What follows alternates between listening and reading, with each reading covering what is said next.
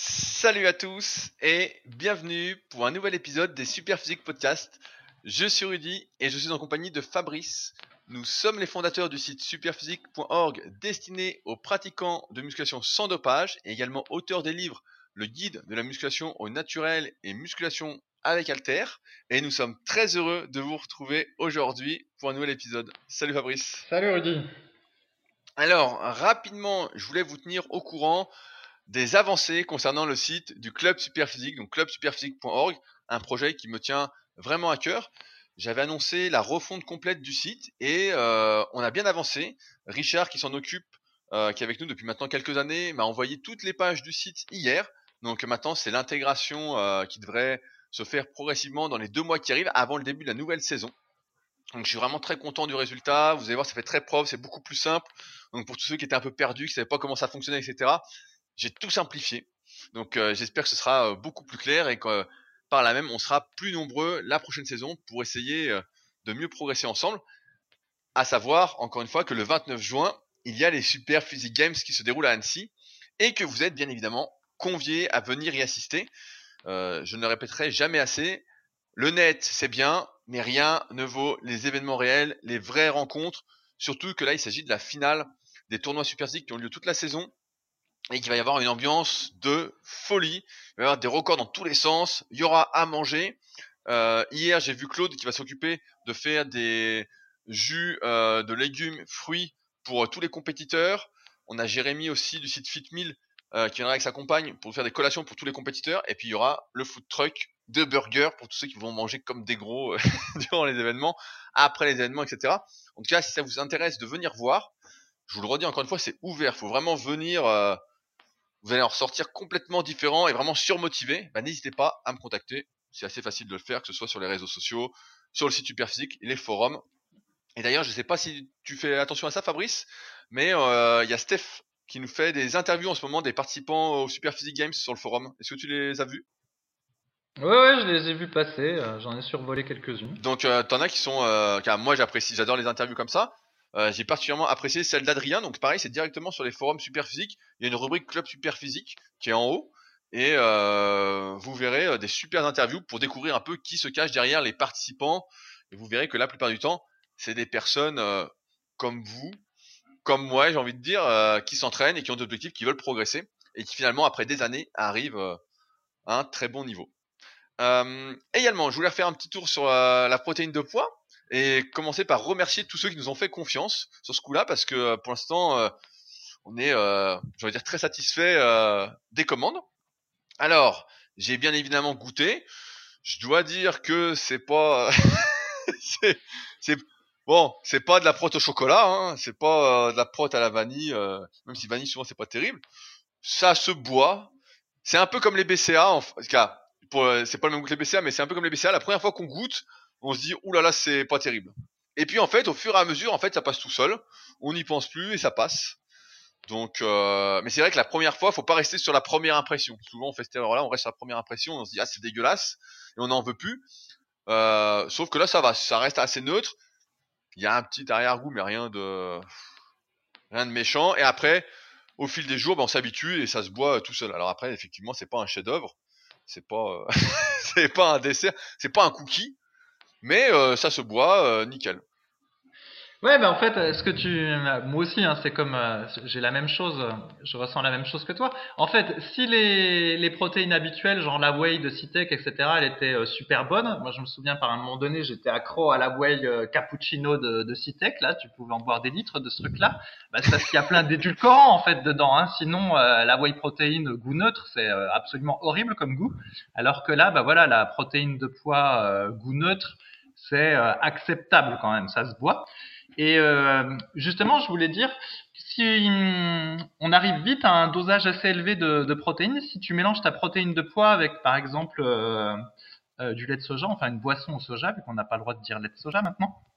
Si tu prends 3 cuillères de protéines de poids, donc ça fait 45 grammes, vu que notre cuillère, elle fait 15 grammes, et t'ajoutes 500 millilitres donc de boisson au soja. En gros, ça te fait 35 grammes de protéines et puis 18 grammes de protéines depuis la boisson de soja. Ça te fait 53 grammes de protéines dans un seul shaker. Donc, tu vois, tu arrives assez vite à des doses correctes, entre guillemets, si tu mélanges avec du lait de soja plutôt que de l'eau. Et en plus, ça peut améliorer un petit peu le goût. Sinon, comme j'avais déjà dit la dernière fois, pour améliorer, bah voilà, tu peux mettre des fruits rouges ou éventuellement une banane en plus, ou du sirop d'agave ou de la poudre de coco. Et puis voilà, tout ça, c'est tu mets dans ton mixeur et puis ça améliore. C'est important que tu le dises parce que quand on est végétarien ou pire, entre guillemets, vegan, on a du mal, et toi tu es confronté à ce problème-là, et je pense que beaucoup de personnes sont confrontées, à avoir suffisamment de protéines dans son alimentation. On sait qu'en moyenne, une personne sédentaire, pour être en bonne santé, c'est aux alentours de 0,8 à 1 gramme de protéines par kilo de poids de corps, et que pour quelqu'un qui fait de la musculation, qui fait du sport, qui voudrait prendre du muscle, etc., bah c'est pratiquement le double. C'est entre 1,6 et 2 grammes, parfois un peu plus, parfois un peu moins, mais voilà, c'est la moyenne. Et que donc, grâce à la protéine de pois en poudre ou à d'autres protéines végétales, d'ailleurs, j'en profite pour annoncer que nous avons enfin réussi à commander notre mélange de protéines qui contiendra donc, si je dis pas de conneries, protéines de pois, protéines de riz et citrouille. C'est ça, Fabrice ? Voilà, c'est ça. Il y a moitié protéines de pois et 25% de citrouille et 25% de riz brun. Et d'ailleurs, au final, du coup, sur 100 grammes, eh ben, il y aura un petit peu moins de protéines qu'avec la pure protéine de pois. Mais normalement, l'aminogramme sera un petit peu mieux et le goût sera un peu différent. Donc, bon, après, ces histoires d'aminogramme, ça se joue surtout sur la journée. En fait, c'est pas sur le repas en lui-même, c'est vraiment sur le pool de tout ce qu'on mange sur la journée.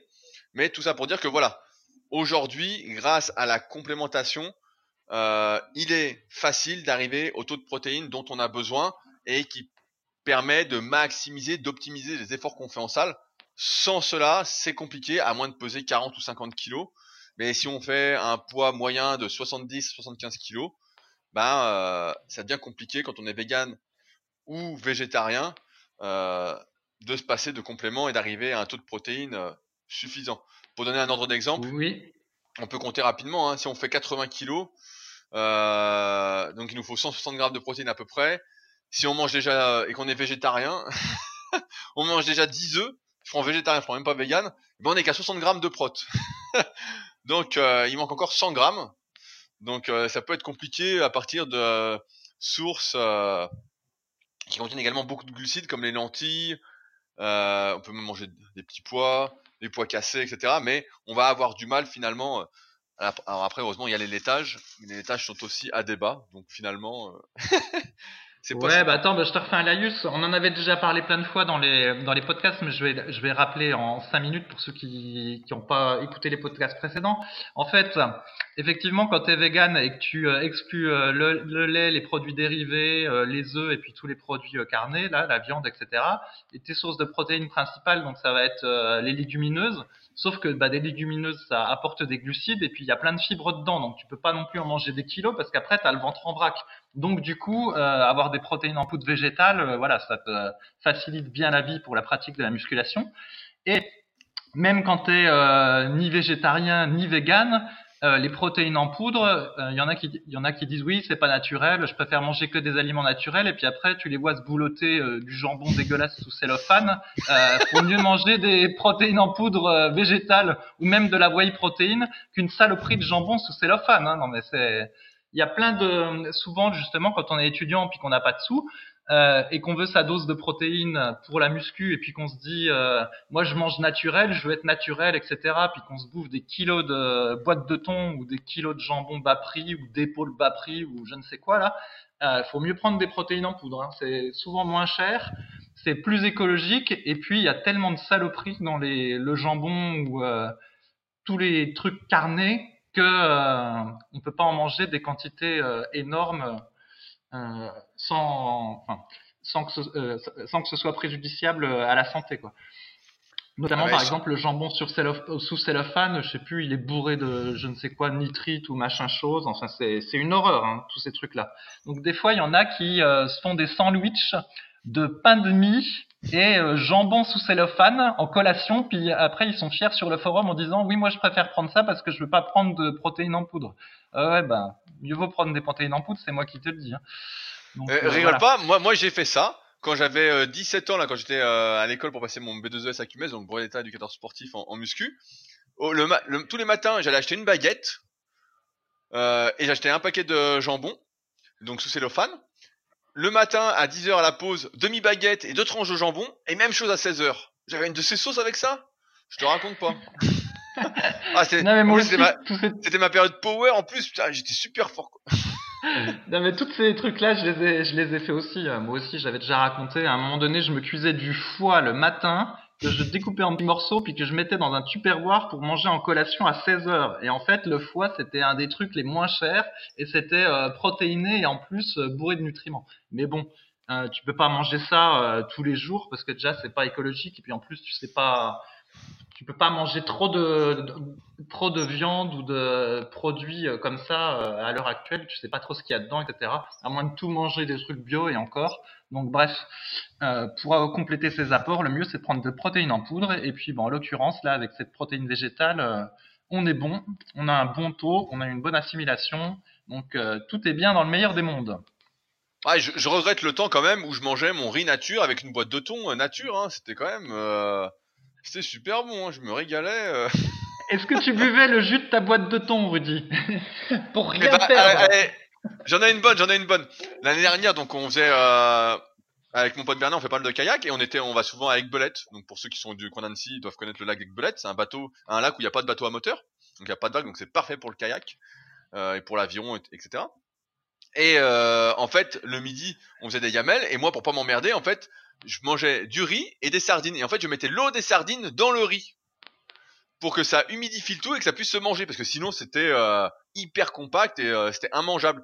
Et donc comme ça, pas de gâchis. Même l'eau des sardines... L'eau des sardines ou l'huile des sardines? L'eau des sardines. L'eau des sardines. Parce que je les prenais au naturel. Sardines au naturel. Ah, d'accord. Okay.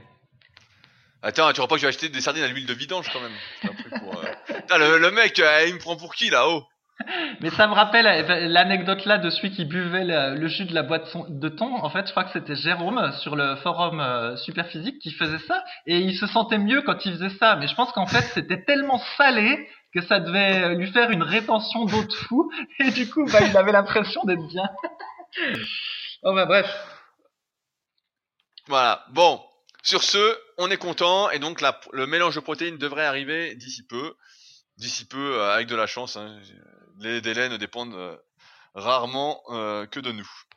Je voulais faire un petit point sur un livre qu'on m'a envoyé. En effet, régulièrement, il y a les éditions Fortrainer qui m'envoient leurs nouveaux livres. Donc, je tenais d'abord, encore une fois, à les remercier, notamment Laurent, Aurélien et Olivier, qui ont la maison d'édition. Et donc, j'ai reçu la semaine dernière...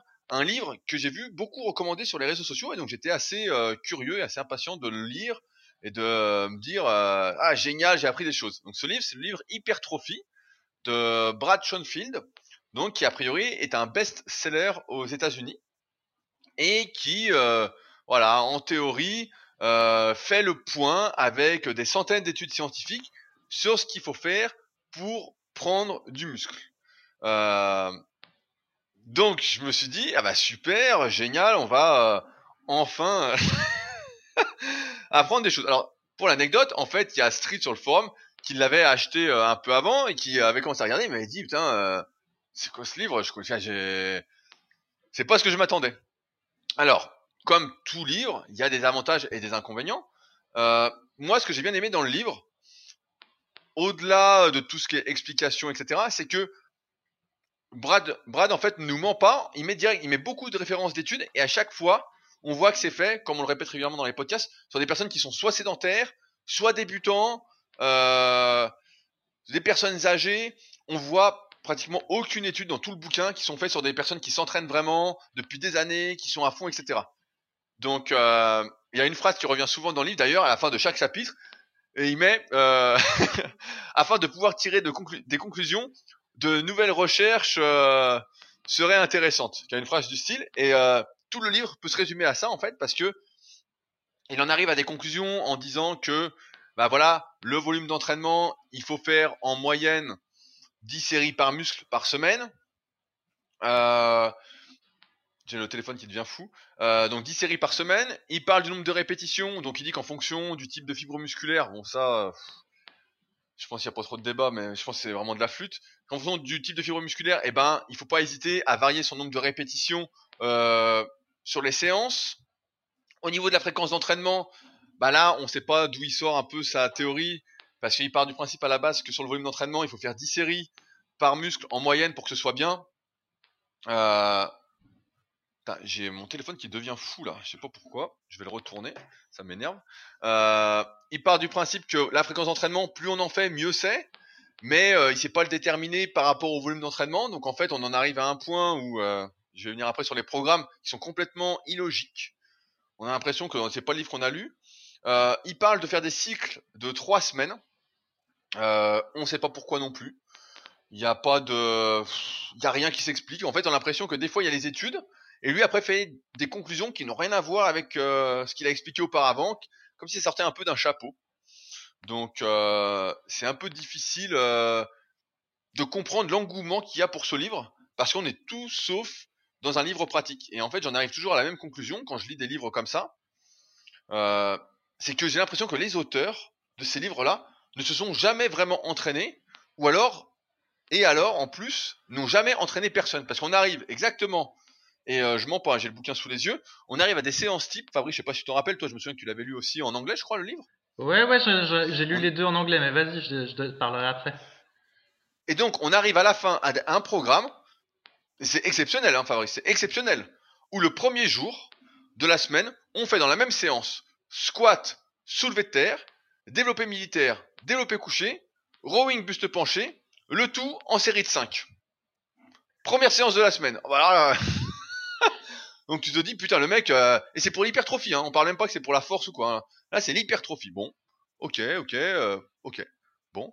2 jours après, c'est limite la même séance, sauf que y a un peu plus de répétitions. Au lieu de faire 3 x 5, on va faire 3 x 10, voilà. Bon, il y aura un peu plus d'isolation, on va rajouter des élévations latérales, des écartés, nanana, etc. Donc tu dis bon, pourquoi pas, nanana. Et puis 3e séance, sur le programme un peu avancé, bah tu fais la même chose mais en série de 20. Et là tu te dis, mais c'est une blague, tu te dis, comment c'est possible que le bouquin soit un best-seller aux États-Unis, que le type soit reconnu, fasse des conférences sur l'hypertrophie, etc., avec une application pratique si misérable, quoi, si honteuse. Franchement, c'est honteux, Et effectivement, il a bien résumé à chaque fois parce qu'il n'a pas l'expérience. On voit que voilà, il a entraîné sans doute personne, ou s'il a entraîné des gens, c'est encore une fois des gens très doués ou des gens dopés ou des, voilà, c'est pas vous et moi, c'est pas monsieur, madame, tout le monde, hein. Ou alors il a encore eu de la chance ou quoi. C'est comment ça se fait que le bouquin soit best-seller, quoi. Comment ça se fait que c'est fou, quoi. C'est exceptionnel. Et c'est pour ça que après, quand je vois le guide de musculation au naturel, donc mon livre, ou le livre de Fabrice, musculation avec haltère. D'ailleurs, merci encore une fois à tous pour vos commentaires. Je crois, sur le mien, on est à 157 et sur Fabrice, on est à 48, on arrive bientôt à 50. Donc c'est cool. Merci encore. Je me dis, mais c'est fou, quoi. En fait, souvent on fait. Je vois beaucoup de personnes, notamment sur les forums, qui disent ouais, mais regarde aux États-Unis, ils ont dit ça, etc. Quand c'est écrit en anglais, j'ai l'impression que les gens prennent ça. Et quand c'est traduit, ils prennent ça pour comme si c'était le Saint Graal, comme si c'était Dieu qui avait écrit ça, parce que c'est en anglais et que ça vient d'ailleurs en fait. Comme si le côté exotique ailleurs était plus, comment on peut dire, plus convaincant, était plus crédible. Et j'ai envie de penser tout l'inverse. Je pense qu'en France, on est largement en avance sur ces types-là. Alors, je veux dire, bah nous, on est en avance, mais on peut également parler de Michael Gundil et Fred Delavier, qui sont en avance, ils sont à des années-lumière d'un truc comme ça. Là, c'est un truc de fou. Christophe Cariot, pareil, on pourrait dire en avance, c'est un truc de malade.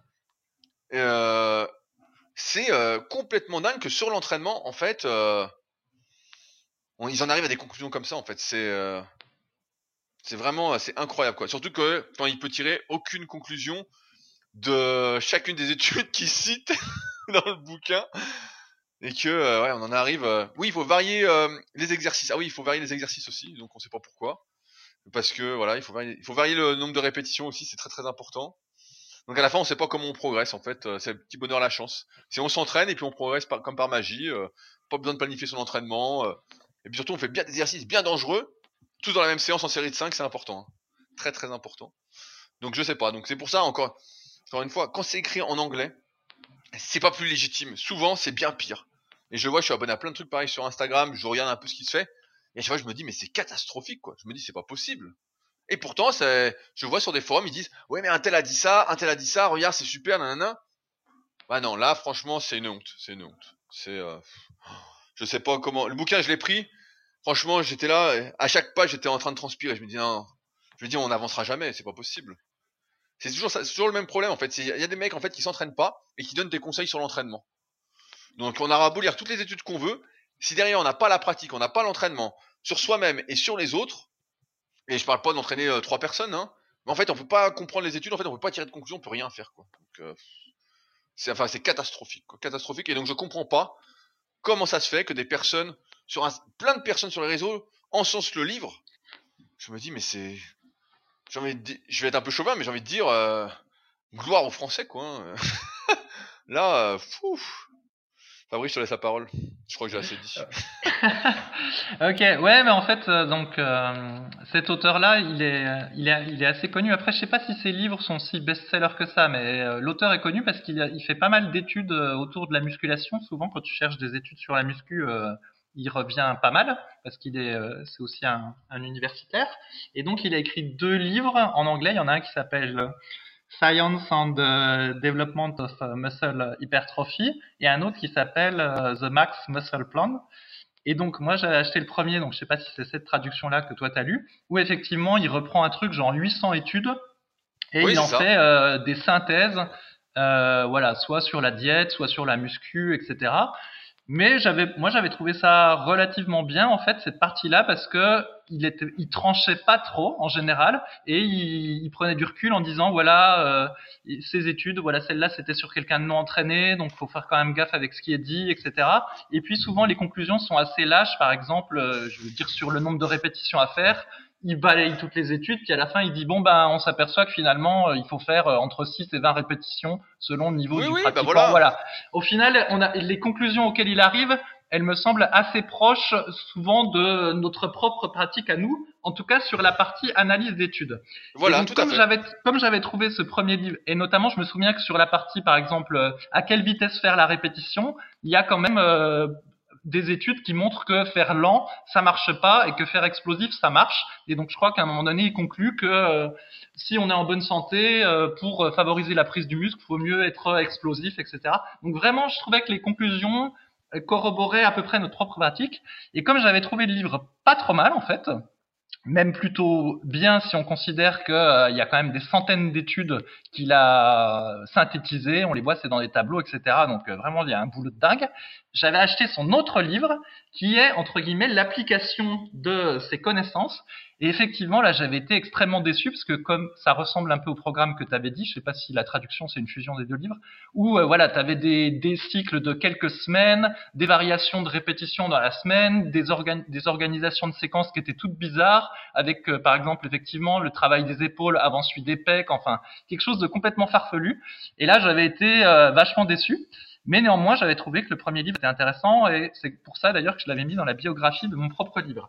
Néanmoins, il y a un indice qui montre que même s'il fait de la muscu, il ne doit pas être un pratiquant suffisamment vendeur. C'est que sur les photos de ses livres en anglais, bah, c'est pas lui évidemment, c'est des types dopés qui illustrent. Et c'est souvent une caractéristique des livres américains comme ça, c'est qu'en fait l'auteur du livre n'est pas en photo du livre, mais c'est un type dopé à la place. Alors que nous, dans nos 2 livres, eh ben, on a mis une photo de nous et on assume notre propre physique. Après, sur ce que tu dis, effectivement, quand ça vient des États-Unis, on a l'impression que c'est mieux parce que on pense que les États-Unis, voilà, c'est un pays plus sportif, plus en avance sur la recherche, etc. Et au niveau de la muscu, j'ai longtemps pensé ça aussi, hein. C'est pour ça que dans les années 2000, tu sais, j'avais acheté les livres de Mike Mentzer, de Stuart MacRobert, etc., de plein de types. Et même là, avant d'écrire mon livre, je me suis replongé un peu dans la littérature américaine autour de la muscu pour voir s'il y avait eu des choses de nouveau. Donc justement, là, ces livres de Brad Schoenfeld, j'avais aussi acheté ceux de Jim Stopani et d'autres auteurs, Fred Hatfield, machin. Avec le Kindle, c'est très facile, en fait, tu peux en acheter plein d'un coup.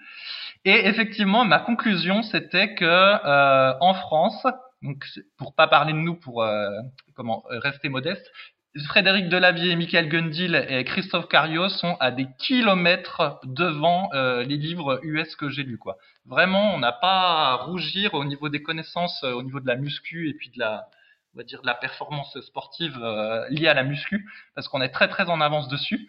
Et d'ailleurs, en son temps, Michael Gundil, il écrivait pour la revue Ironman, je crois, aux États-Unis. Donc bon, c'est bien la preuve aussi que on dit que les Américains sont meilleurs, mais en même temps, Michael Gundil, qui est français, écrivait pour une revue américaine. Donc voilà. Donc tout ça pour dire qu'effectivement, en France, on est plutôt bon sur le sujet, qu'il y a des gens à lire et qui en plus sont en français. Donc voilà. Non, mais en fait, comme tu l'as dit, je pense que c'est une synthèse des deux ouvrages en fait qu'ils ont fait. Mais c'est vrai que quand tu lis le bouquin, tu te dis, avant de voir l'application pratique, tu te dis ah bah c'est bien. Tu te dis ok, ouais, bah le mec il a raison, entre 6 et 20 reps. Voilà, après 10 séries par muscle, voilà, on peut chipoter, mais tu dis c'est bien. Franchement, tu dis c'est bien. Et c'est après, quand il fait ses conclusions, l'application pratique, tu te dis mais qu'est-ce que c'est que ce bordel en fait ? Ça n'a rien à voir avec ce qu'il m'a raconté avant. Tu te dis what the fuck quoi. Oui, puis souvent, en plus, qu'est-ce qui se passe ? En plus, franchement, les applications pratiques, on a l'impression que le type lui-même n'a pas fait son n'a pas testé le programme qu'il a mis, parce que ça a pas de sens. En fait, l'organisation, le truc, tu vas faire du développé militaire avant du développé couché. Moi, j'ai déjà essayé ça. T'essayes ça quelques séances et tu vois bien que ça marche pas, en fait. Parce que quand tu commences par le développé militaire puis que tu fais le couché après, t'as ton couché, les perfs s'écroulent.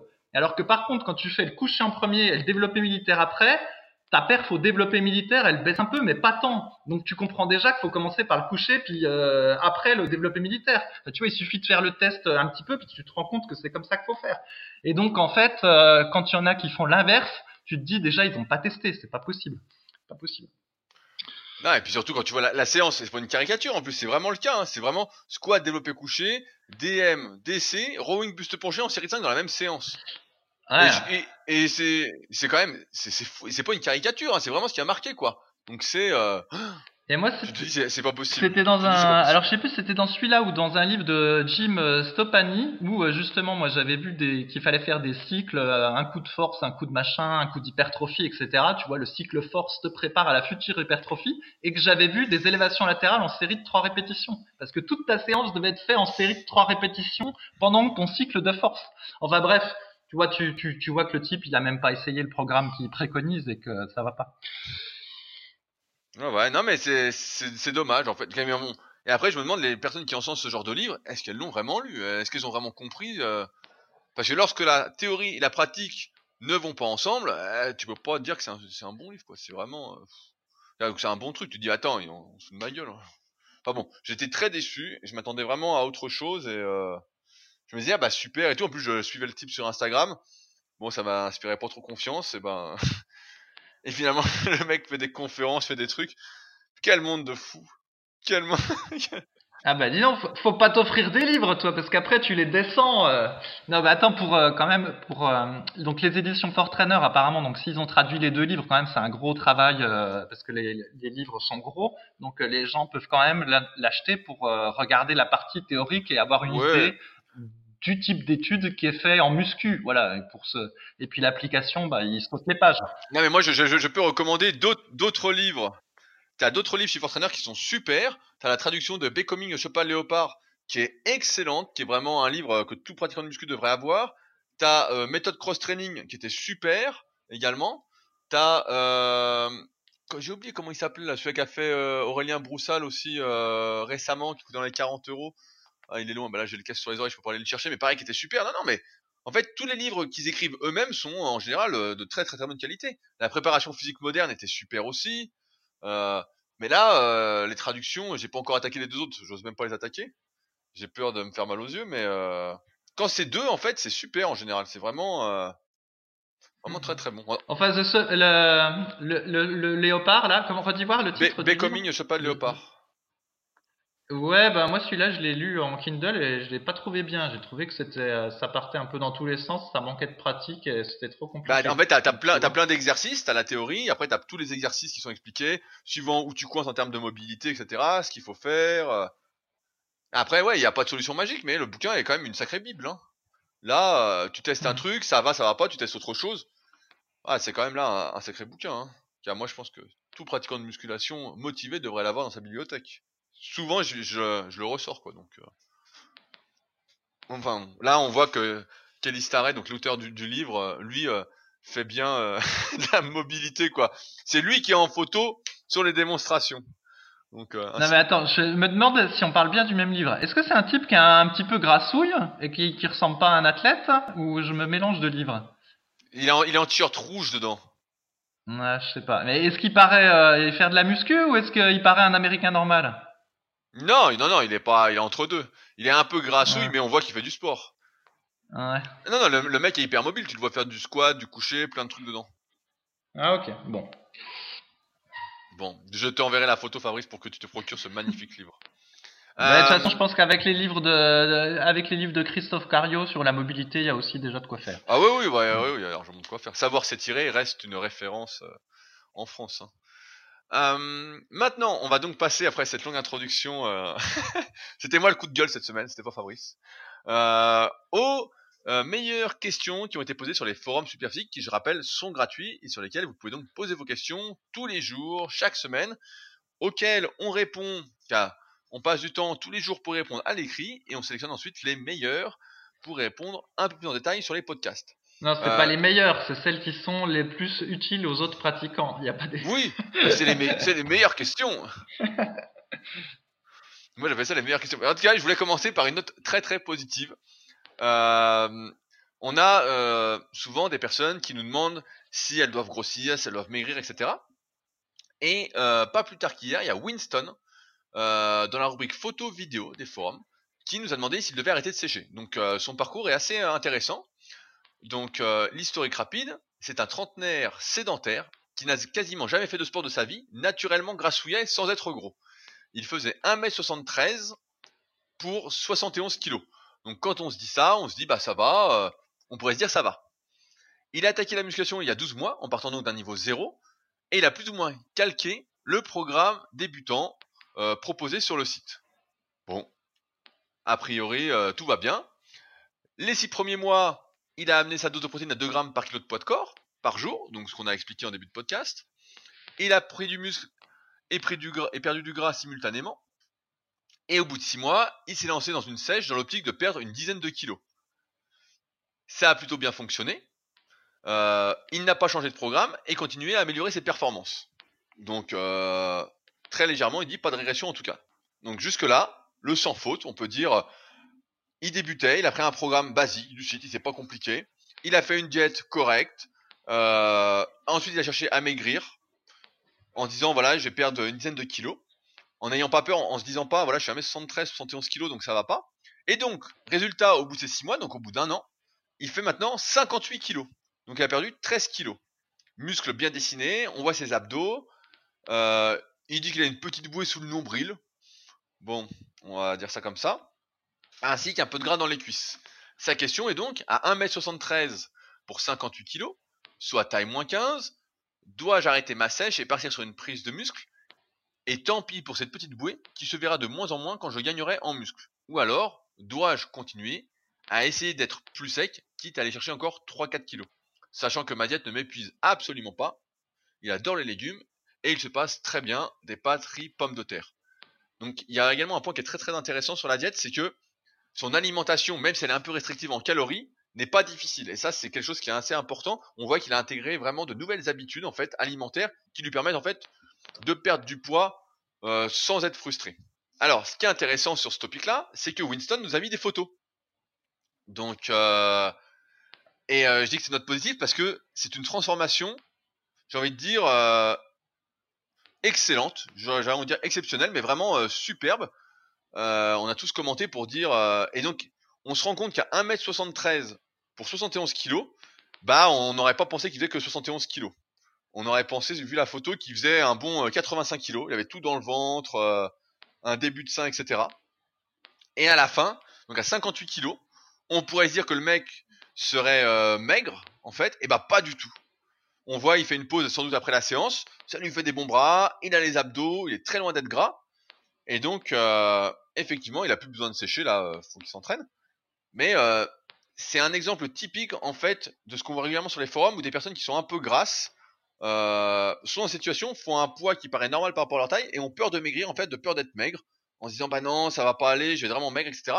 Et là, on voit exactement l'exemple de Winston qui a suivi les bases et qui arrive à un très très bon résultat en un an, qui m'apparaît normal, mais qui peut vous apparaître peut-être anormal. C'est pour ça que je vous invite vraiment à aller voir ce topic. C'est vraiment donc Winston, photos et vidéos. Donc c'est dans les premiers topics, vous verrez, il y a les photos. C'est exceptionnel, mais on voit que quand on fait les choses bien, bah, en fait, ça marche. Et effectivement, lorsqu'on débute la musculation et qu'on fait 1m73, bah, si on est relativement sec, comme il est là, il est relativement sec, hein, bah, on fait taille moins 15. Donc on fait pas de taille foire, on fait pas de taille moins 5, on fait taille moins 15. Et comme c'est un trentenaire, il a commencé tard, bah, il y a des chances qu'il n'arrive jamais à 73 kg relativement propre, surtout qu'il était très très gras avant, mais il a sans doute remonté avec le temps d'expérience, je dirais, aux alentours de 65 kg avec les années, et il aura un sacré physique. Fabrice, est-ce que tu veux rebondir là-dessus, sur Winston ? Ouais, donc bah, tu as dit l'essentiel, mais il y a plusieurs points importants. Déjà, effectivement, quand on voit la photo avant, donc bah, vous irez la voir sur le topic, on se dit il doit pas être si gras que ça, mais il met la photo et non, il est pas un peu gras, il est bien grassouille, il a une bonne grosse bouée graisseuse sur le ventre, un début de sein sur les pectoraux, enfin vraiment, c'est pas terrible, on va dire. Et alors qu'il n'y avait pas un gros écart taille-poids, et donc ça montre, comme je dis souvent, en fait, se peser, ça sert à rien, et en fait, c'est pas, faut mieux se baser sur le miroir et la mensuration du tour de taille.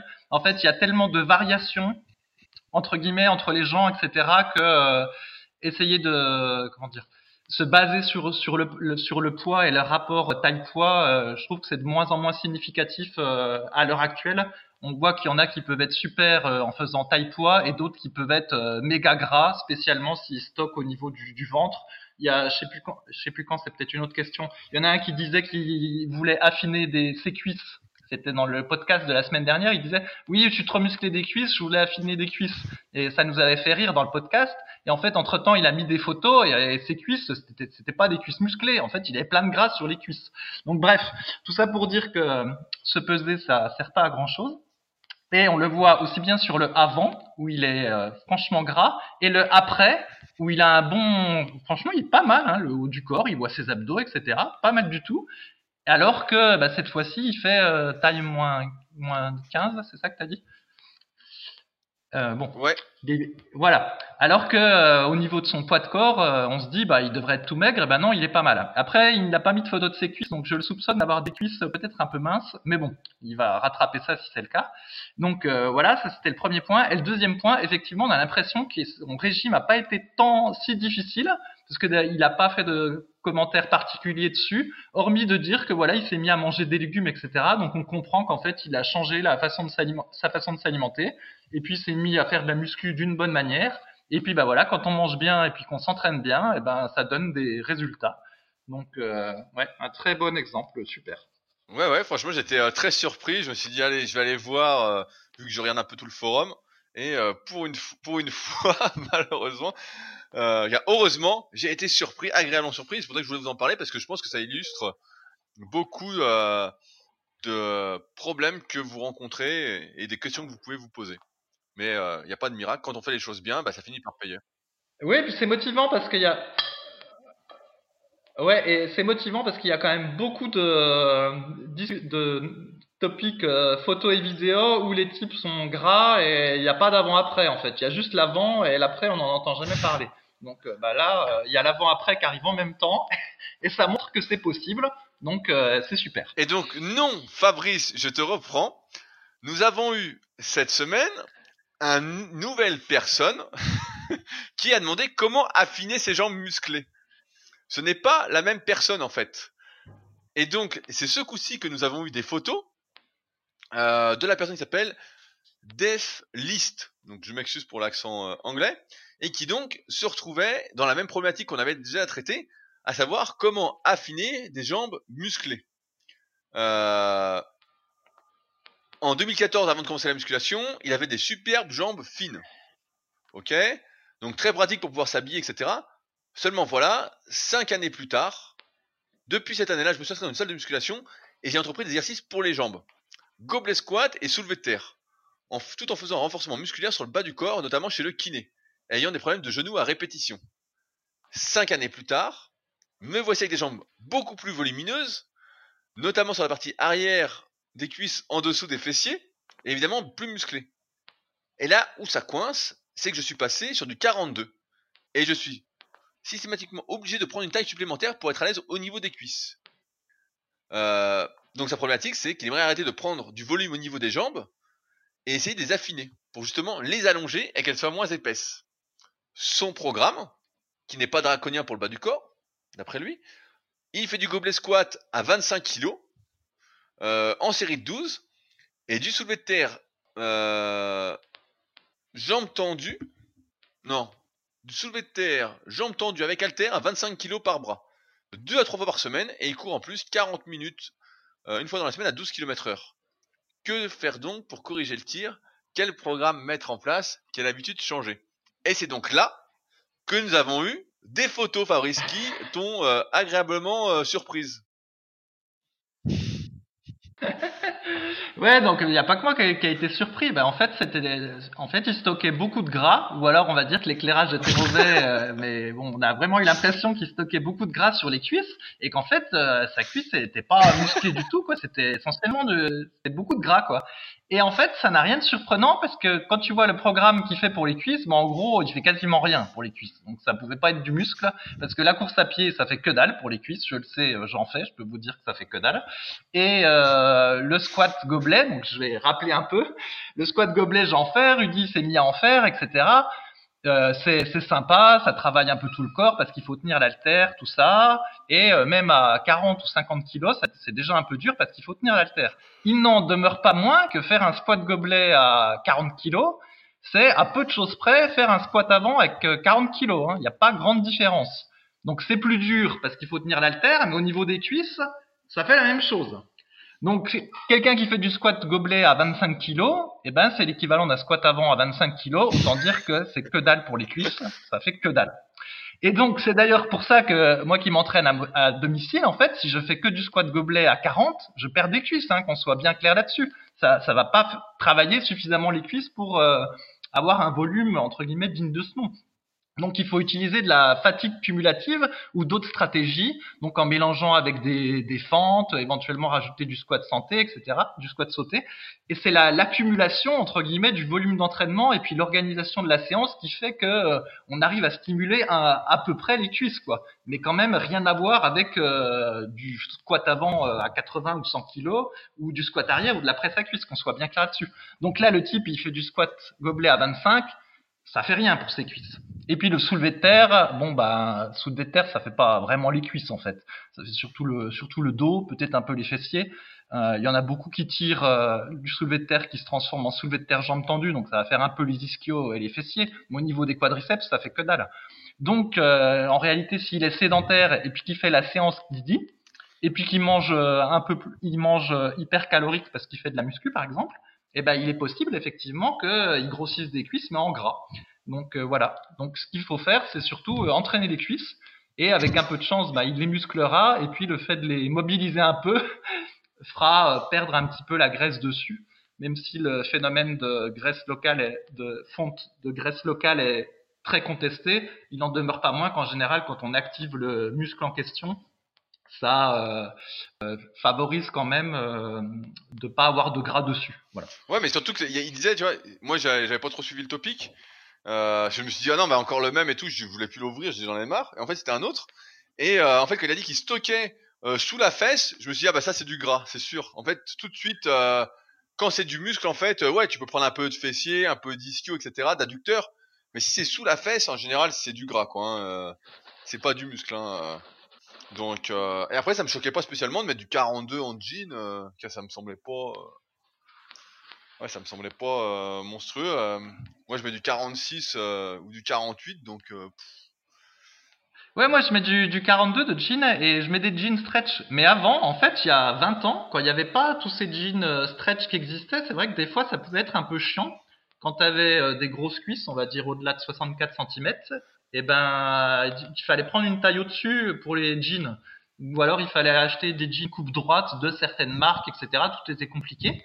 Maintenant, tous les jeans stretch coupe droite, ils passent, en fait. Ils s'élargissent, puis tes cuisses rentrent, donc il n'y a pas de problème. Il reste juste le problème des pantalons de costume qu'il faut faire retoucher souvent chez le tailleur. Parce que voilà, un taille 42, tu rentres pas tes cuisses dedans quand tu fais un peu de muscu sérieux. Mais sinon, il n'y a pas de problème pour se détire avec des jeans à l'heure actuelle grâce au stretch. Donc, non, mais quelle idée de mettre des pantalons. Quelle idée d'être en pantalon. Autant mettre des shorts toute l'année. Je sais pas, qu'est-ce que c'est cette histoire? Il faut mettre des pantalons maintenant. Je sais pas. Moi, je dois avoir un seul jean, quoi. Et je suis pas sûr qu'il soit très abîmé, hein. Ouais, mais toi, tu peux faire le look basketteur, Rudy. Tu fais 1m90 et quelques, ça passe, mais les autres, ils peuvent pas. Si tu es en short, quand tu fais pas. Quand t'as pas le look basketteur et puis que tu te mets en short toute l'année, t'es juste un plouc, t'es juste un bidochon. Ah, je préfère le look surfeur en ce moment, mais je me concentrerai du basketteur. Passons à une question suivante que j'ai sélectionnée exprès pour toi, Fabrice. C'est une question de Métaux 2 qui se demande pourquoi il n'y a aucun exercice concernant les abdominaux dans le tableau de performance du Club Superphysique. Il se demande s'il n'y en a aucun qui soit représentatif du niveau. S'il fallait prendre deux athlètes et leur faire un exercice d'abdos pour les départager quant à leur niveau, quel exercice serait le plus pertinent? Nous t'écoutons. Ah oui. Ouais, ben effectivement, il n'y a pas d'exercice pour les abdominaux parce que il y a tellement de façons de faire les abdominaux qu'on n'a pas de table de performance. C'est un peu comme les shrugs, tout le monde va hausser les épaules plus ou moins, donc on peut pas mettre de performance aux shrugs. Et puis aux abdos, c'est pareil, hein. C'est difficile selon la manière dont on fait l'exercice, avec plus ou moins d'amplitude, à quelle vitesse, tout ça. C'est pour ça que, par exemple, des fois, il y en a qui peuvent faire 5 minutes d'abdominaux en allant à toute vitesse, en rebondissant en bas et puis en faisant du partiel. Et puis finalement, tu les mets à faire du crunch sur ballon suisse ou du crunch à la mat. Et puis au bout de 20 répétitions lentes, les types ils vont être cramés. Donc du coup, c'est difficile de donner un niveau de performance. Après, au niveau des meilleurs exercices, on en a déjà parlé plein de fois, mais on peut faire un rappel. Je pense qu'au niveau avancé, Rudy, là, il aime bien faire ses crunchs à la poulie haute. Ce qui est bien, c'est que tu peux mettre un poids supplémentaire, puis du coup, bah, tu restes dans une fourchette de répétitions autour d'une vingtaine de répétitions, je suppose. C'est comme ça que tu fais, Rudy, et oui. En ajustant le poids. Mais l'inconvénient, c'est que c'est un exercice compliqué à réaliser parce que si tu le fais mal, en fait, tu fais pas les abdos, puis tu fais tout avec les hanches. Donc c'est un petit peu compliqué. Par contre, quand on est débutant, ben on peut faire, comme j'ai dit, du crunch sur ballon suisse, mais il faut avoir un ballon suisse, donc c'est un peu chiant. Ou éventuellement à l'abmat. Ça c'est super facile. On trouve des avatars de l'abmat sur Amazon. Ça coûte 15 balles. C'est un espèce de petit coussin semi-rigide qui va se mettre dans le bas du dos et qui fait qu'on a une amplitude qui va être beaucoup plus élevée pour faire les crunchs. Et bah ça augmente sérieusement la difficulté de l'exercice, hein. Déjà, faire 4 séries de 20 avec 1 minute de pause à l'abmat, quand on fait bien les répétitions correctement, moi je trouve ça déjà difficile. Et après, ben il faut compléter par du gainage, comme on a déjà dit plein de fois, hein, parce que il faut faire du gainage, faire juste des abdominaux de manière dynamique, et puis juste des exercices comme le squat avant ou le squat gobelet, ça suffit pas en fait, donc il faut faire du gainage. Et là, ben, ça sert à rien, je pense, de viser une grosse perf, genre faire 5 minutes de gainage, 5 minutes d'affilée de planche, par exemple, ça n'a pas grand intérêt. Donc, on peut éventuellement utiliser une veste lestée ou utiliser des variations un petit peu plus compliquées. Par exemple, voilà, en mettant ses pieds sur un escalier, comme ça, on soulève un petit, on porte un petit peu plus. Et puis, bah, le gainage, c'est facile. Il faut faire un gainage avant, un gainage oblique droit, un gainage oblique gauche. Et puis voilà, on répète ça plusieurs fois de suite pendant 1 minute ou 1 minute 30, et puis l'affaire est réglée. Je pense pas qu'il faille viser la performance sur les exercices d'abdominaux, surtout que au niveau de la colonne vertébrale, le crunch c'est un petit peu controversé. On sait pas trop parce que il y a des universitaires spécialistes du dos qui disent que ça met beaucoup de pression sur le dos en fait de faire des crunchs ou des mouvements dynamiques d'enroulement de la colonne vertébrale. Alors que pendant des décennies, il y en a qui ont fait des crunchs qu'on a mangé, que ce soit les boxeurs ou que ce soit à l'époque de Schwarzenegger où ils faisaient pas de cardio, mais ils faisaient leur cardio en fait, c'était de faire des séances de muscu de 2 heures matin et soir et des tonnes d'abdos. Et puis, bon, ils n'ont pas l'air d'avoir tant de problèmes de dos que ça. S'ils ont des problèmes de dos, c'est plutôt à cause du squat et pas à cause des abdos. Mais en tout état de cause, comme je n'en ai pas la certitude de savoir si c'est bon ou mauvais pour le dos, ben je pense qu'il ne faut pas non plus abuser des exercices d'abdominaux en dynamique, donc des crunchs et puis des relevés de bassin, et qu'il faut se contenter d'en faire quelques séries chaque semaine, entre une vingtaine et une trentaine de répétitions, et puis voilà, il ne faut pas trop viser la performance dessus. Voilà mon avis sur le sujet. Ouais, je rajouterais qu'on peut également faire aussi du gainage inversé, donc en fait qui est le maintien de la position du hip thrust, parce que si vous êtes souvent assis et que vous ne faites pas en plus de hip thrust dans votre programme, vous pouvez avoir les fessiers, ce qu'on appelle une amnésie musculaire, et notamment la plus connue qui est l'amnésie du fessier. Et donc quand on a le fessier mou tout le temps, et on peut avoir plus facilement des problèmes de dos. Donc ça, c'est un gainage que je rajouterais. J'en avais parlé dans le tome 1 de la méthode Superphysique, quand j'avais fait la grosse partie sur les abdominaux. Après, sur les effets du crunch sur le dos, la santé du dos, pendant un temps, j'en avais parlé je crois sur Instagram, j'avais arrêté de faire du crunch, je faisais que du gainage. Et à un moment, je me suis remis à faire du crunch pour voir.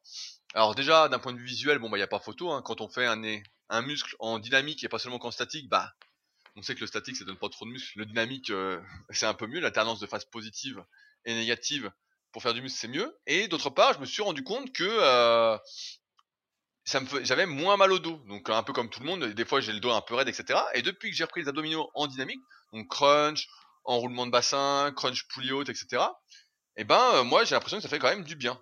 Et ça me paraîtrait pas déconnant, effectivement, que ça fasse du bien à la majorité des personnes, dans le sens où, quand on renforce un muscle, on augmente en même temps son pouvoir, j'ai envie de dire, entre guillemets, de stabilisateur. À savoir que si on a les abdominaux bien développés, donc là on parle du grand droit, ou même les obliques bien développés, en fait, on est également fort dans l'anti-mouvement. On sait que la colonne vertébrale doit éviter de se déformer lorsqu'il y a de lourdes charges, doit pouvoir absorber la pression de la meilleure des façons qui soit. Et si on n'a pas les muscles développés, si on ne fait jamais de crunch, ou jamais d'enroulement de bassin, ou jamais de crunch avec rotation, etc., ou même d'inclinaison latérale, si à un moment on est soumis à ce stress-là, nos muscles ne sont pas assez forts pour encaisser ça, et donc notre dos est moins stable et encaisse plus de pression. Donc c'est pourquoi je pense vraiment que ça fait du bien dans la plupart des cas. Alors après, est-ce qu'il faut forcer ou pas? Tout dépend quel est le but, c'est comme tout. Moi personnellement, je force pas sur les abdos, je les ai toujours fait en série très longue et ça fait des années. Après, comme par période, je faisais surtout du gainage et moins de crunch. Mais je pense avec le recul que le crunch fait du bien à tout le monde. Quand on renforce un muscle, celui-ci aide à stabiliser, et là comme la colonne vertébrale doit être stable, la plus stabilisée possible, ça aide. Alors après, effectivement, si on passe sa journée à faire 2 heures de crunch, je sais pas qui peut faire 2 heures de crunch en enroulant vraiment le bas du dos, pour faire du partiel, pourquoi pas, moi je le conseillerais à tout le monde. Et je pense encore une fois que les universitaires, en fait, c'est difficile de dire que le mal de dos provient d'un exercice en particulier, surtout quand c'est un type d'exercice de rien du tout.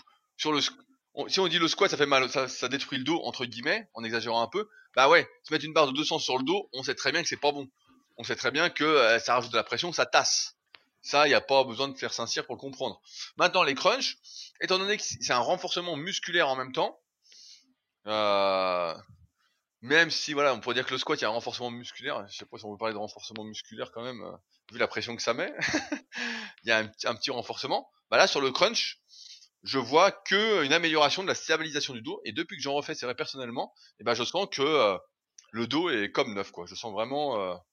Alors qu'avant j'avais des petits traders en faisant que du gainage, donc c'est pourquoi je pense que, encore une fois, ce qu'on sait depuis la nuit des temps ou presque, est plutôt vrai, et que comme d'habitude des mecs qui s'entraînent pas veulent nous expliquer comment il faut s'entraîner. Mmh. Ah j'ai dit une bêtise, alors moi je pensais que tu faisais des crunchs à la poulie haute, du coup pour rester dans une fourchette de répétition plutôt moins élevée, et en fait tu dis que tu fais des séries très longues, donc j'ai dit une bêtise. Non, en fait, à la poulie haute, en général, je suis entre 15 et 30 répétitions, comme, c'est ma fourchette de répétition pour progresser dessus. Et après, quand j'en fais au sol, je fais un peu plus long, en fait. Donc, oui, d'accord. Mais ouais, dès que je mets du poids, le but, c'est pas de faire du très long, hein, sinon, en fait, t'as des facteurs limitants, c'est comme d'habitude. Sur chaque exercice, t'as un facteur limitant, et au crunch à la poulie haute, qu'est-ce qui va limiter à la fin? C'est plus les abdominaux, ça va être la prise. Donc après, il faut se sangler, ça devient le cirque, et comme les abdominaux ne sont pas ma priorité, et que j'ai fait surtout effectivement pour l'aspect santé du dos, et j'ai pas trop de raison de m'acharner dessus actuellement en tout cas. Est-ce qu'il y a plus de faire du bien en faisant les abdominaux de manière dynamique? C'est peut-être surtout les enroulements de bassin en fait. J'ai remarqué que quand on faisait des enroulements de bassin puis qu'on était naturellement cambré, ça faisait du bien au bas du dos. En fait, c'est peut-être pas tant le crunch qui t'a fait du bien que le crunch inversé ou les enroulements de bassin. Sinon, juste pour conclure aussi sur la colonne vertébrale, donc là on a dit pour renforcer les obliques, donc on a parlé du gainage oblique. Par contre, il y a aussi les flexions latérales avec un haltère. Et là, pour le coup, j'ai de gros doutes sur ce que ça peut faire sur la colonne vertébrale. Donc du coup, je le déconseille dans mon bouquin. Et de la même façon aussi dans le temps. Il faisait des twists là, vous prenez un manche à balai puis vous faites des rotations avec le bâton. Donc ça par contre là aussi on est raisonnablement sûr que c'est pas bon pour la colonne vertébrale ça, et en plus il y a très peu de chances que ça fasse perdre du gras localement sur les obliques. Donc ceux-là par contre on les déconseille d'exercice. Et qu'est-ce que tu penses de la marche du fermier? Non mais la marche du fermier c'est rigolo, donc ce qu'on appelle la marche du fermier c'est ce que font les strongman en compétition d'hommes forts là. En gros ils prennent des poids très lourds et puis ils doivent marcher le plus longtemps possible avec, ou franchir une distance le plus rapidement possible. Et puis donc l'exercice peut se décliner en salle de muscu où vous prenez deux haltères dans chaque main, on va dire un haltère que normalement vous prenez pour le rowing à un bras, et puis voilà vous faites des tours de salle avec. Et puis, ça a un côté rigolo, ça travaille la prise et puis les trapèzes. Mais bon, c'est pas un exercice indispensable du tout. Surtout qu'il y a le risque que quand vous avez plus de force dans le bras, vous lâchiez l'haltère par terre. Et là, le propriétaire de la salle ou votre carrelage, si vous vous entraînez chez vous, va pas être content. Là, mais on en faisait pas mal de ça, de la marche du fermier à Puteaux. Je me souviens qu'on y allait là. Je me souviens que les mecs aimaient bien ça. Marcher avec des poids, etc. Ça faisait guerrier quoi en fait. Ouais, c'est rigolo, puis surtout en extérieur, ça a un côté ludique. Après je suis pas sûr que ce soit utile musculairement, et puis en plus voilà, ça fait quand même de la pression au niveau de la colonne vertébrale, pas forcément utile. Bon, passons à une question de Titan du 44.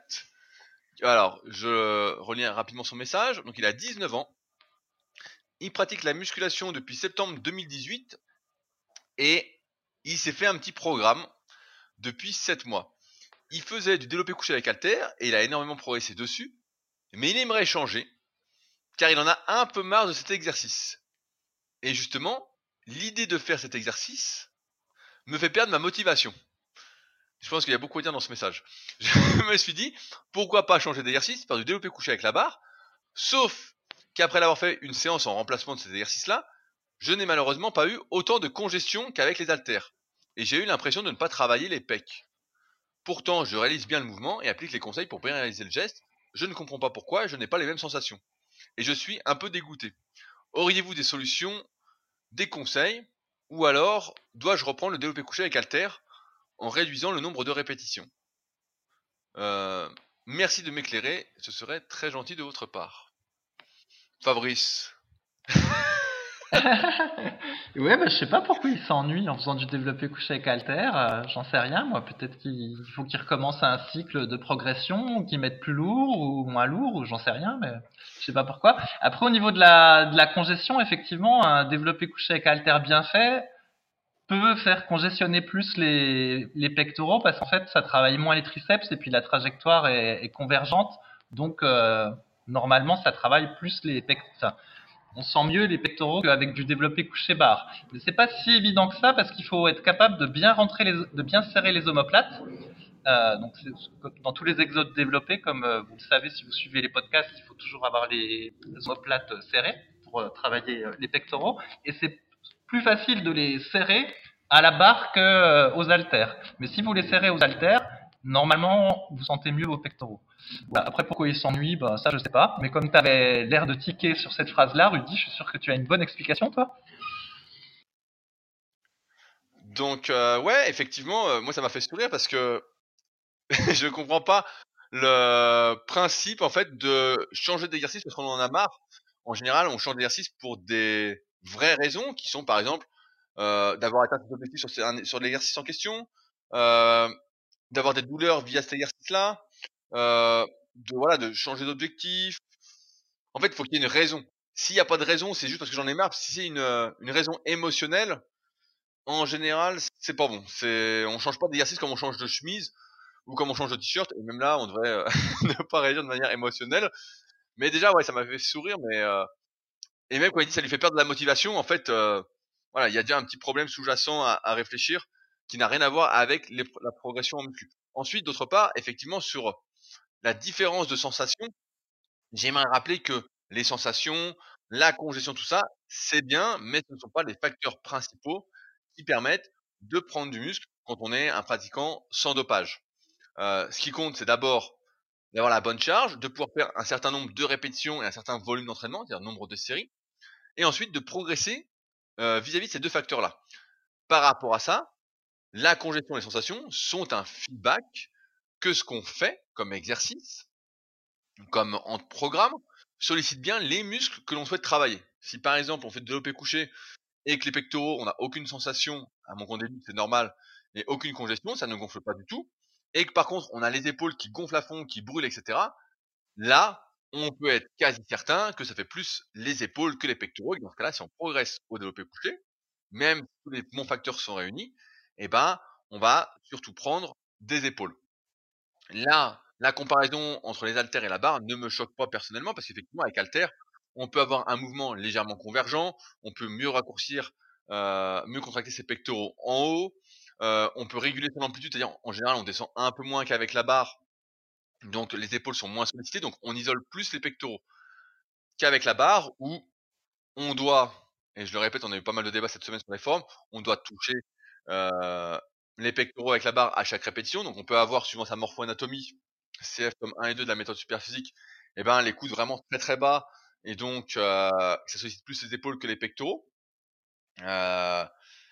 Mais après, comme il n'y a pas de trajectoire convergente avec la barre, bah, effectivement, on a moins de sensations, moins de congestion, mais ça ne veut pas dire qu'on ne va pas prendre autant si ce n'est plus des pectoraux. Parce qu'avec haltères, il faut se rappeler que lorsque ça devient dur, et on va en reparler juste après, l'exemple de Fabrice l'a bien montré, eh ben, quand on commence à forcer, notre mouvement peut devenir peu académique, moins isolé, devenir dangereux, et donc ne pas assurer notre pérennité, notre bonne santé sur le moyen et long terme. Et comme on sait qu'en musculation, on progresse surtout sur le moyen et long terme, c'est ça qui fait la différence en termes de transformation physique, en termes de progrès, eh ben, il faut pouvoir faire des exercices qu'on va pouvoir faire le plus longtemps possible sans augmenter ses chances de blessure et sur lesquels on va pouvoir forcer, en fait, sans se dire à chaque répétition, je vais me blesser. Donc c'est pourquoi, en règle générale, le développé couché avec la barre est préférable sur le moyen long terme par rapport aux haltères,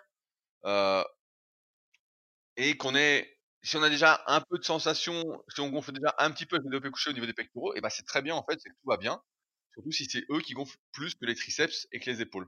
Rappelez-vous, c'est toujours une histoire de compétition entre les différents muscles qui interviennent, donc raison de plus pour, moi je dirais à Titan du 44, de continuer avec haltères vu qu'il a commencé avec. Et il y a une chose qui me faisait sourire dans le message, c'est que il a commencé en septembre 2018 et il s'est déjà fait un programme. Et ça contraste avec Winston qu'on a cité en début de podcast, qui justement, après un programme du site, a tout suivi, s'est pas pris la tête. Et c'est exactement sur commande.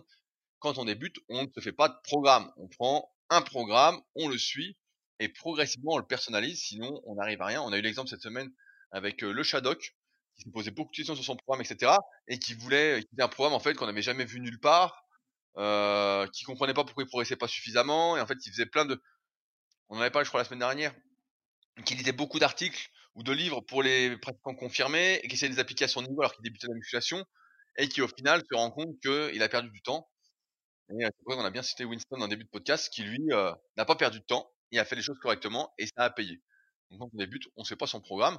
Et les sensations ne sont pas une cause du progrès, mais une conséquence que ce qu'on fait est bien, tout comme la congestion. Fabrice, comment va ton épaule d'ailleurs ? Non, je suis pas totalement guéri malheureusement. Pour tout te dire, j'ai même dû changer mon programme d'entraînement pour éviter de la solliciter trop. Parce qu'en fait, grosso modo, chaque fois que je fais le haut du corps, et encore en utilisant des exercices ajustés, parce que ça me tire un peu dessus, et ben en fait, j'en reprends pour 3-4 jours. Donc du coup, bah là, j'ai modifié l'entraînement et j'ai fait un haut du corps, bas du corps, Comme ça, bah, du coup, j'ai une séance haut du corps, une séance cardio, une séance bas du corps, une séance cardio et une séance haut du corps. Et je me dis, bah, comme ça, ça va donner plus de temps pour qu'elle se repose. Parce que le problème, c'est que à chaud, ça va à peu près. Mais après, je déguste, en fait, après l'entraînement. Et puis, je m'en reprends pour plusieurs jours. Donc, voilà. C'est comme ça. Dans l'idéal, il faudrait arrêter complètement d'entraîner le haut du corps. Mais je n'y arrive pas. Donc, ça va traîner un petit peu, mais... J'espère que ça va finir par passer définitivement petit à petit. Voilà. Tout ça pour avoir voulu faire le guerrier avec du spirit ou développer un clean avec halter. Ouais, et encore, c'était même pas que ça, si tu te souviens l'histoire. En gros, c'était je partais en vacances, donc je sais plus, je partais en vacances par exemple le mercredi. Le lundi, j'ai fait le développer un clean avec halter, j'ai trop forcé sur un côté, sur mon côté droit qui est toujours le côté foireux. Où j'ai mal fait, enfin j'ai saboté l'exécution du mouvement, et avec halter effectivement ça pardonne pas. Hein. En fait, se blesser avec machine, et quand la machine est adaptée, faut déjà y aller parce que le couloir et toutes les trajectoires sont quand même bordées, donc c'est difficile de se blesser normalement avec machine. Avec une barre, bah, c'est déjà un peu plus facile de se blesser, puis avec halter, bah, pour le coup c'est très facile. Si on perd sa trajectoire, et ben on se blesse. Et néanmoins, normalement, quand je me suis fait mal ce jour-là, ça aurait dû partir au bout de 2-3 jours. Mais comme je partais en vacances, j'ai rempilé le lendemain avec une séance dos, épaules, triceps. Et là, j'ai forcé alors que j'avais mal. Et puis c'est là que, voilà, je m'en suis pris plusieurs semaines maintenant. C'est comme ça. Ouais, plusieurs semaines, ça fait un bon mois. Et en plus, la douleur, elle est quand même bien là après chaque séance. Donc... j'ai l'impression que ça diminue, mais c'est pas guéri cette affaire. Et ouais. Et d'ailleurs, au passage, en fait, c'est pas un hasard. Je pense si je me suis fait mal à ce côté-là. Donc déjà, c'est toujours un côté qui était un petit peu plus faible. Et du coup, bah tu sais, quand t'es pas symétrique et que tu commences à être sur la fin de ta série, il y a des espèces de petits artifices un peu dans la technique d'exécution que tu vas faire pour que les deux côtés arrivent à monter, tu vois. Donc, par exemple, si tu fais du pusher avec halter et puis que tu es plus faible du droit, eh ben, très probablement, le bras droit va être un petit peu moins ouvert, le mouvement sera peut-être un peu moins convergent. Enfin, tu sens que sur la fin de la série, il y a des petites tricheries qui se mettent en place pour réussir. Et en plus, cette épaule droite, eh ben, elle a toujours été moins souple que l'autre. Donc, du coup, je pense qu'il y avait moins de permissivité, entre guillemets, dans l'erreur technique. Et bah voilà, du coup, c'est celle-là sur laquelle je me suis fait mal. Non, mais à mon avis, voilà. Tu guéris pas parce que t'es vegan. Tu mangerais un peu de viande, ça irait beaucoup mieux. Hein, tu devrais essayer. Et donc, du coup, je fais même ton étirement avec élastique. Et donc, la dernière fois, j'avais fait une blague. J'avais dit, moi, je n'utilise pas d'élastique, je suis un guerrier. Mais c'est pas vrai, c'était une blague, évidemment. J'utilise des élastiques. Donc, bah là, je fais l'étirement que tu dis. J'en faisais déjà un autre pour le sus épineux, mais le tien a l'air un petit peu plus efficace, donc je le fais, mais évidemment, hein, c'est pas ça qui va pour autant guérir instantanément l'affaire. Tu fais aussi tout ce qui est pour le trapèze inférieur là, pour essayer de redonner un peu d'espace? Ah non, ça je fais pas, je t'avoue. Comme j'ai pas de poulie haute et puis j'ai pas d'endroit où accrocher mon truc, je vois pas bien comment faire. Tu fais avec un élastique, t'attaches l'élastique, ah ben t'as plus de cage à squat, j'allais dire, sinon tu mets l'élastique dans ta cage à squat et tu le fais assis au sol. Il faut que je l'attache à une branche d'arbre. Il faut que j'aille dans la forêt à côté de chez moi, je l'attache à une branche d'arbre et je vais faire un peu le trapèze intérieur. Le guerrier forestier, quoi. Oh putain. Ah là là. Mais bon, ça me pique un peu de reparler de cette histoire-là, parce que donc dans mon livre, il y a un chapitre entier consacré à comment éviter la blessure. Je suis toujours en train de dire sur les forums, attention, créez pas de déséquilibre, étirez-vous, gna gna gna. Vous allez vous blesser, c'est con. Et puis finalement, voilà, j'ai mon petit truc. Donc c'est un peu l'arroseur arrosé, mais voilà, c'est comme ça. Ouais, mais c'est toujours l'ego qui revient. Quand il y a un truc à valider, un truc à forcer, faut faire. Hein. Moi aussi, j'ai des petits trucs là, en ce moment. Je sens un peu le biceps gauche. Bah, je sais qu'il faut ralentir quand même. C'est compliqué de se dire, t'es en pleine bourre et tout, de dire allez, je perds quelques semaines, etc. Alors que c'est ce qu'il faudrait faire, mais bon. Ouais, puis tu sais, j'ai essayé de pas entraîner le haut du corps, mais en fait faire que du cardio, parce qu'il faut que je fasse un petit truc tous les matins, sinon je suis pas de bonne humeur pour la journée. Et d'ailleurs, même ma femme le sent, si je me suis pas entraîné le matin, j'ai un peu moins de patience pour certaines choses. Et bref, et donc du coup je me disais bon bah c'est pas grave, je vais enchaîner plusieurs séances de cardio en variant les trucs, tu vois, un coup je vais aller courir, un autre coup je ferai du vélo, un autre coup je ferai de la corde à sauter, etc. Mais bon voilà, faire du cardio tous les jours, bah c'est un peu chiant, et enfin je trouve ça un peu chiant, alors que vraiment j'ai besoin de faire les deux. Donc bah du coup je continue à faire le haut du corps tant bien que mal, et puis voilà. Tu devrais te mettre au kayak, Fabrice. Ça, le kayak, t'en fais. Là, j'ai repris donc d'ailleurs sur le lac d'Annecy là. J'y étais ce matin là avant le podcast, donc je me suis levé tôt pour y aller. Et là, tu peux en faire tous les jours. Il y a personne, c'est calme et ça te détend. Moi, je me souviens il y a quelques années justement, des fois quand j'étais énervé, j'allais faire du kayak et après tu reviens en fait t'es vidé quoi. C'est bah, c'est des activités un peu nautiques quoi. Comme quand tu nages, après tu te sens vidé quoi. Tu te sens détendu, etc. Et c'est vrai que tu devrais essayer. Ouais, mais là, enfin là, avec l'épaule, je pourrais pas faire parce que je pourrais pas. Mais sinon, j'ai un lac aussi à côté de chez moi où j'attends pour aller nager. Et je me suis même acheté une petite combinaison de triathlon pour pouvoir aller nager dans le lac, même si l'eau est un peu froide. Enfin là, elle est de moins en moins froide vu qu'il fait de plus en plus chaud.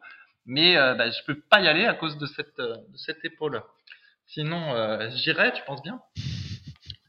Ah bah, on a hâte de te voir en photo avec cette combinaison, hein. Ouais, bah c'est le premier prix Amazon, tu parles. Ok, et bah je pense qu'on va s'arrêter là pour aujourd'hui. Comme d'habitude, on le répète chaque semaine, si ce podcast vous a plu, vous a aidé, vous pensez qu'il peut aider d'autres personnes, n'hésitez pas à en parler autour de vous, à le partager. Plus on sera de fous, plus on sera fous, plus on progressera. Si vous avez des questions, et bah n'hésitez pas à utiliser les forums Superphysique. C'est vraiment le seul endroit où personnellement je réponds aux questions.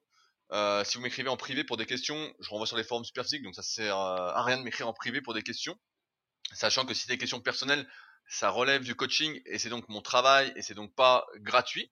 Et donc dans ce cas-là, c'est plus une consultation ou un coaching, etc. à voir pour mettre en place ensemble.